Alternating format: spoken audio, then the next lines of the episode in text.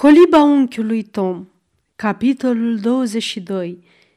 Iarba se veștejește, floarea se ofilește. Zi cu zi se scurge viața noastră, a tuturor. Așa trecură pe nesimțite doi ani și pentru prietenul nostru Tom. Deși era despărțit de cei dragi, deși se gândea mereu cu dor la tot ce lăsase în urmă, nu se simți totuși niciodată nenorocit, căci harpa sufletului omenesc e atât de meșteșugit alcătuită încât numai o lovitură care i-ar rupe dintr-o dată toate coardele ar putea să-i nimicească orice putință de vibrare. Și când ne gândim la epocile din viața noastră care ne apar prin colbul anilor, pline de necazuri și de grele încercări, ne amintim totuși că fiecare ceas care s-a scurs a avut plăcerile și alinările lui, așa încât, chiar dacă n-am cunoscut o mulțumire desăvârșită, nu putem spune că am fost cu totul nefericiți. Tom citea în camera lui o carte despre cineva care învățase să fie mulțumit în orice împrejurare. I se părea o doctrină bună și înțeleaptă, care se potrivea de minune cu propria lui viață. După cum am arătat în capitolul precedent, Tom primise la timp răspuns la scrisoarea pe care o trimisese celor de acasă, cu un scris școlăresc, cu litere rotunde, pe care Tom spunea că le putea desluși chiar din capătul celălalt al odăii. Domnul George îi dădea diferite știri îmbucurătoare de acasă, bine cunoscute de altfel cititorului nostru. Cum mătușa Chloe fusese închiriată unui cofetar din Louisville, unde, datorită priceperii sale de a face plăcinte, câștiga parale frumoase, cum toți banii urma să fie puși deoparte pentru a se putea strânge suma necesară răscumpărării lui. Mouse și Pete o duceau minunat, iar fetița zburda prin toată casa, sub supravegherea lui Sally și a întregii familii. Coliba fusese deocamdată închisă, dar George vorbea pe larg de toate înfrumusețările și renovările ce îi se aduceau la întoarcerea lui Tom. Epistola enumera apoi obiectele de studiu ale lui George, fiecare fiind scris cu literă mare și cu fel de fel de înflorituri. Scrisoarea mai pomenea de cei patru mânși care se născuseră după plecarea lui Tom și afirma, în aceeași ordine de idei, că tatăl și mama erau bine. Scrisoarea avea, fără doar și poate, un stil concis și searbăt, dar lui Tom i se păru cel mai admirabil moment de comparație din timpurile moderne. Nu se mai sătura să se uite la ea și ceru chiar sfatul Evei, dacă n-ar trebui să o dea la înrămat pentru a o atârna apoi pe perete la el în cameră. Doar greutatea de a încadra scrisoarea, în așa fel ca să se poată vedea deopotriva ambele fețe, îl împiedica să pună în practică această idee. Prietenia dintre Tom și Eva devenea tot mai strânsă, pe măsură ce fetița creștea. Ar fi greu de spus ce loc ocupa ea în sufletul cald și sensibil al servitorului ei. O iubea ca pe o plăpândă făptură pământească ce era, dar o venera în același timp ca pe o ființă aproape divină. Se uita la ea cum se uită marinarul italian la icoana pruncului Iisus, cu un amestec de adorație și duioșie. Era pentru el cea mai mare plăcere să-i poată satisface capriciile și puzderia de dorințe mărunte care înveșmântează copilăria ca un curcubeu multicolor. Dimineața, la piață, se oprea întotdeauna în fața florăriilor, căutând buchetele cele mai frumoase pentru dânsa. La fel, cea mai bună piersică sau portocală o punea la o parte în buzunar pentru ca să-i o poată oferi la întoarcere. Și ceea ce îi făcea mai multă plăcere ca orice era să o vadă de la distanță, scoțând căpșorul pe poartă și așteptându-l voioasă să sosească. Apoi urma întrebarea ei copilăroasă. "Ei, unchiule Tom, azi ce mi-ai adus?" Eva arăta tot atât zel și bunăvoință în serviciile pe care îi le făcea la rândul ei și nu era decât un copil, știa să citească neasemuit de frumos, o bună ureche muzicală, o vie imaginație poetică și o înclinație instinctivă pentru tot ce era măreț și nobil, o făceau să citească Biblia ca nimeni altul. Cel puțin așa îi se părea lui Tom. Aceasta este o înregistrare Cărțiaudio punct e u. Pentru mai multe informații sau dacă dorești să te oferi voluntar, vizitează w w w punct cărțiaudio punct e u. Toate înregistrările Cărțiaudio punct e u sunt din domeniu public. La început, citea doar ca să-i facă pe plac umilului ei prieten. Apoi, mânată de firea ei emotivă, se lăsa prinsă ea însăși în mrejele minunatei cărți. Era pentru Eva o desfătare, căci îi deștepta dorințe ciudate. Simțăminte intense și nețărmuite, în voia cărora îi plăcea să se lase legănată, ca tuturor copiilor cu multă imaginație. Părțile care o încântau mai mult erau Apocalipsul și profețiile. Pasajele acestea, cu imaginile lor măestre și tainice, cu stilul lor înflăcărat, o impresionau cu atât mai mult, cu cât se străduia zadarnic să le deslușească înțelesul. Și atât ea, cât și naivul ei prieten, copilul cel tânăr și copilul cel bătrân, încercau același sentiment. Aveau presimțirea unei revelații, ceva minunat, ce trebuia să se întâmple și care le producea o nețărmuită bucurie, fără să știe de ce. Și chiar dacă în științele pozitive lucrurile nu se petrec așa, în științele morale, ceea ce nu poate fi înțeles nu este întotdeauna lipsit de folos, căci sufletul, înfiorat de necunoscut, se trezește între două eternități obscure, eternitatea trecutului și eternitatea viitorului. În jurul lui e doar o mică zonă luminoasă, de aceea el tinde firesc spre necunoscut, iar glasurile și percepțiile tulburi, care răzbat până la el din șuvoiul încețoșat al inspirației, își găsesc răspuns în însăși adăstarea sufletului. Misticele închipuiri ale inspirației sunt tot atâtea talismane și pietre prețioase, încrustate cu tainice hieroglife. Sufletul le strânge cu dragoste și așteaptă să le poată desluși atunci când vălul se dă la o parte.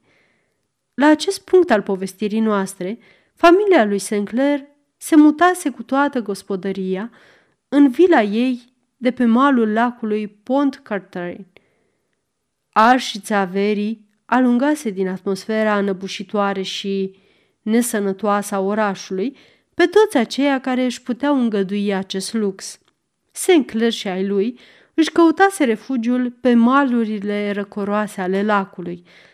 Vila lui Saint Clare era considerată în stilul caselor indiene, cu terase din împletituri de bambus, înconjurată din toate părțile cu grădini și terenuri de joc.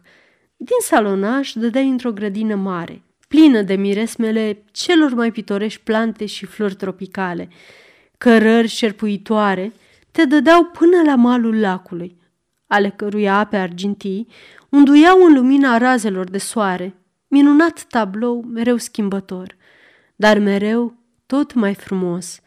Era către asfințit, unul din acele asfințituri purpurii, care transformă întreaga azare într-o singură văpaie de lumină, dând apei culoarea cerului. Lacul era brăzdat de fâșii trandafirii și aurii. Pe alocuri doar alunecau, ca niște duhuri, aripile albe ale bărcilor cu pânze, iar steluțele aurii străluceau, oglindindu-și pâlpâirea în întinderea lucie a apei. Tom și Eva ședeau pe o băncuță acoperită cu mușchi într-un boschet, la marginea grădinii. Era sâmbătă seara și Eva stătea cu Biblia deschisă pe genunchi. Și am văzut o mare de sticlă, învolburată de flăcări, citia. Tom, exclamă Eva, oprindu-se deodată și arătă înspre lac. Ia te uită! Ce este, domnișoară Eva?" Cum, nu vezi? Colo!" spuse fetița, arătând cu degetul la apa, ale cărei valuri, când coborau, când urcau, reflectând aurul plin de văpăi al cerului. Iată, o mare de sticlă, învolburată în flăcări." Ai dreptate, domnișoara Eva!" exclamă Tom și începu să cânte. O, dacă aș avea aripile dimineții, aș zbura departe, spre tărâmul Canaanului. Îngeri luminoși ar vrea să mă poarte spre casă, în Noul Ierusalim." Unde ți închipui că este Noul Ierusalim, unchiule Tom?" întrebă Eva. Undeva sus, printre nori, domnișoară Eva." Atunci, cred că-l zăresc," zise Eva. Uită-te la norii de acolo. Parcă ar fi niște porți mari de mărgăritar. Și poți să vezi și dincolo de ei. Departe, departe. Totul e numai și numai de aur. Tom, cântă-mi despre duhurile luminoase." Tom intonă cuvintele unui cunoscut imn metodist. Văd niște duhuri luminoase, minunate, care sorb din fericirile de dincolo împreună, în straie albe, toate înveșmântate, și ramuri de palmieri biruitoare poartă în mână. Unchiule Tom, le-am văzut!" spuse Eva. Tom nu avea nici cea mai mică îndoială. Nu era de fel mirat. Dacă Eva i-ar fi spus că a fost în ceruri, i s-ar fi părut firesc. Duhurile astea mă vizitează, câteodată în somn." Și Eva începu să murmure gânditoare. În straie albe, toate înveșmântate, și ramuri de palmier biruitoare poartă în mână. Unchiule Tom," spuse Eva, mă duc acolo." Unde, domnișoară Eva?" Fetița se ridică și arătă cu mânuța înspre cer. Amurgul roșiatic îi aprindea lumini în părul auriu și colora obrajii, dându-le o strălucire nepământească. Privirile ei înflăcărate îmbrățișau tăria cerului. Mă duc acolo, Tom," zise ea, la duhurile luminoase. Mă duc curând, curând." Tom simți deodată o puternică strângere de inimă. În ultimele șase luni, observase din ce în ce mai des cum mâinile micuțe ale Evei se subțiau fără încetare, cum pielea îi se făcea tot mai străvezie, respirația mai grea. Și dacă acum alerga sau se juca prin grădină, obosea imediat și era palidă și fără vlagă, pe când mai înainte putea să zburde ore întregi în șir și n-avea nimic. De multe ori o auzise vorbind pe domnișoara Ofelia de o tuse pe care niciun medicament nu putea lecui. Deși mânuțele și obrajii ardeau adesea, încinși de febră, niciodată nu-i trecuse până acum prin minte vreun gând ca acela pe care îl deșteptase acum cuvintele Evei. Fosta vreodată pe lume un copil ca Eva? Firește, dar numele acestor copii sunt totdeauna săpate pe pietrele funerare. Zâmbetul lor dulce, privirile lor nevinovate, vorba și puterea lor neasemuită sunt comori îngropate în inimile pline de dor. În câte familii nu se întâmplă, să auzi adesea că toate virtuțile și gingășia celor rămași în viață nu sunt nimic, pe lângă farmecul deosebit al cuiva care nu mai este. E ca și cum cerul ar avea un mănunchi de îngeri, al căror rol este numai să sălășluiască o vreme pe pământ și să se facă îndrăgiți de inimile nestatornice ale muritorilor, ca să le ducă apoi cu ei, în zbor, în lăcașul divin, când în privirile copilului strălucește o adevărată iluminare când sufletul lui suav se dezvăluie în cuvinte mai gingașe și mai înțelepte decât ale celorlalți de seamă cu el, nu spera să-l poți păstra, căci el poartă peceta divină și scânteia nemuririi îi răzbate în priviri.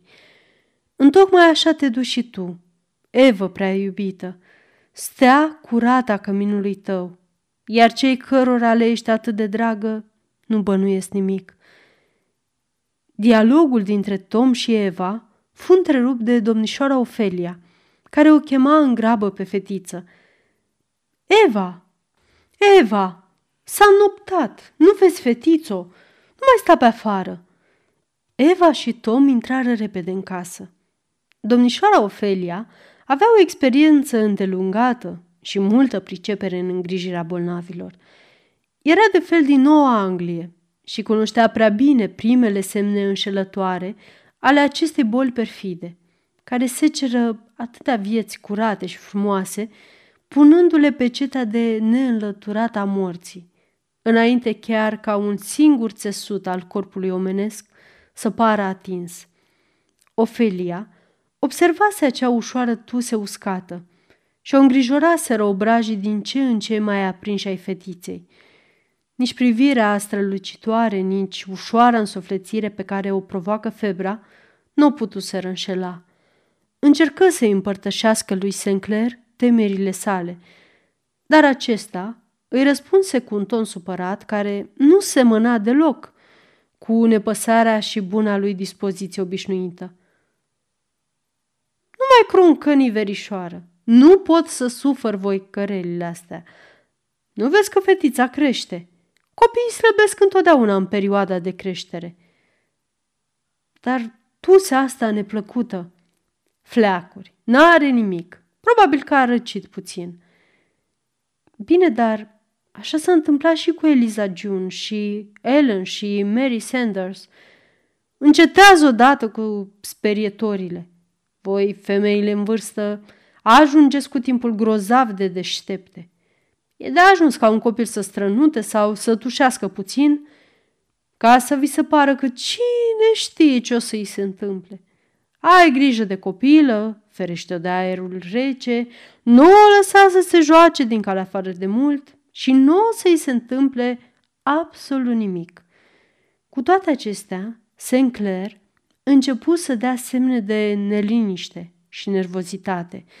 O urmărea pe Eva cu înfrigurare zi de zi și repeta cu stăruință că fetița e cât se poate de bine, că tusea ei n-are absolut nicio însemnătate, că e provocată doar de vreo indispoziție stomacală, cum se întâmplă adesea la copii. Stătea însă în preajma ei mai mult ca înainte. O lua mai des cu el la călărie și venea acasă în fiecare zi cu câte o rețetă sau un întăritor. Nu pentru că fetița ar fi avut nevoie de așa ceva, spunea el, dar pentru că, oricum, nu poate să-i facă niciun rău. Adevărul e că pe zi ce trecea, ceea ce îl înspăimânta mai mult decât orice era maturitatea de gândire și de simțire a fetiței. Deși Eva își păstra toată prospețimea și gingășia copilăriei, îi se întâmpla ades să arunce, fără să vrea, câte un cuvânt care dovedea o gândire atât de profundă, o înțelepciune atât de nefirească pentru vârsta ei, încât părea cu adevărat inspirată. În asemenea momente, Saint Clare se îngrozea și o strângea în brațe, ca și cum îmbrățișarea lui duioasă ar fi putut să o salveze. Și o hotărâre sălbatică îi se zbătea în piept. Să o păstreze, să nu-i dea drumul niciodată. Fetița părea preocupată numai de acțiuni caritabile, izvorâtă din bunătate și iubire. Fusese întotdeauna generoasă, dar acum avea o înțelepciune de femeie matură, o atenție emoționantă față de cei din jurul ei, care fu curând observată de toată lumea. Îi plăcea și acum să se joace cu Topsy și cu ceilalți copii de culoare. Părea însă că participă la jocurile lor mai mult ca spectator. Uneori Râdea timp îndelungat de năzdrăvăniile lui Topsy. Apoi, deodată, fața îi se adumbrea, privirile îi se încețoșau și rămânea pe gânduri. Mamă, îi spuse ea într-o zi pe neașteptate maică-si, aici, de ce nu învățăm pe servitorii noștri să citească? Ce întrebare, fetițo! Nimeni nu face asta. Și de ce nu? Stărui Eva. Pentru că lor cititul nu le produce niciun folos. Nu îi ajută să lucreze mai bine și doar pentru asta sunt făcuți. Dar ar trebui să citească Biblia, mamă, ca să afle care este voia Domnului. Atâta cât au nevoie. Pot ruga pe cineva să le citească? Eu cred, mamă, că fiecare ar trebui să citească singur Biblia. De foarte multe ori au nevoie de ea când nu e nimeni pe lângă ei care să le poată citi. Ești un copil ciudat, Eva, îi spuse mama ei. Domnișoara Ofelia a învățat-o pe Topsy să citească, continuă Eva. Da, și vezi bine ce mult îi folosește. Topsy e cea mai rea creatură pe care am întâlnit-o în viața mea. Uită-te și la beata Mamie, zise Eva. Îi place mult de tot Biblia și ar dori grozav să știe să citească. Ce are să facă când eu n-am să-i mai pot citi? Mary făcea ordine într-un sertar în timp ce vorbea. Uite ce, Eva, în curând o să ai alte lucruri la care să te gândești, în afară de a citi servitorilor Biblia. Firește că nu e rău să le citești Biblia. Am făcut-o și eu când mă simțeam mai în putere. Dar când ai să începi și tu să te gătești și să ieși în lume, n-ai să mai ai timp deloc. Privește bijuteriile astea. Ți le dau ție când o să-ți faci intrarea în lume. L-am purtat la primul meu bal. Află, Eva, că am făcut senzație. Eva luă cutia cu bijuterii și scoase din lăuntru un șirac de diamante.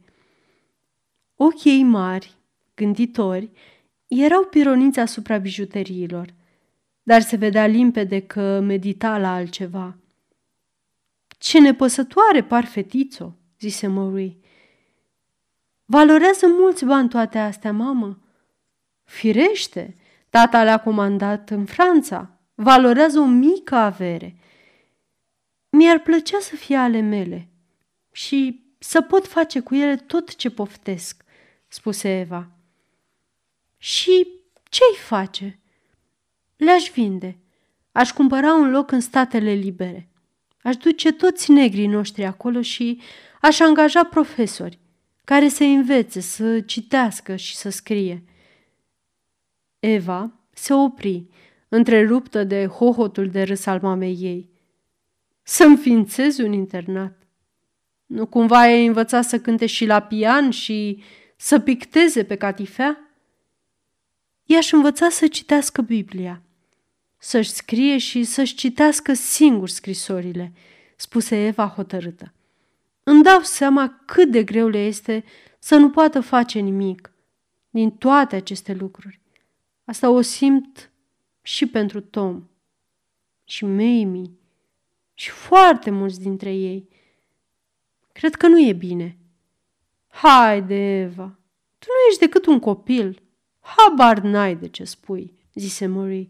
Afară de asta m-a apucat durerea de cap din cauza vorbăriei tale. Mary avea întotdeauna o migrenă la îndemână pentru orice discuție care nu-i convenea. Eva ieși subtil din cameră. Din ziua aceea, începu însă cu râvnă lecțiile de citire cu Mamie.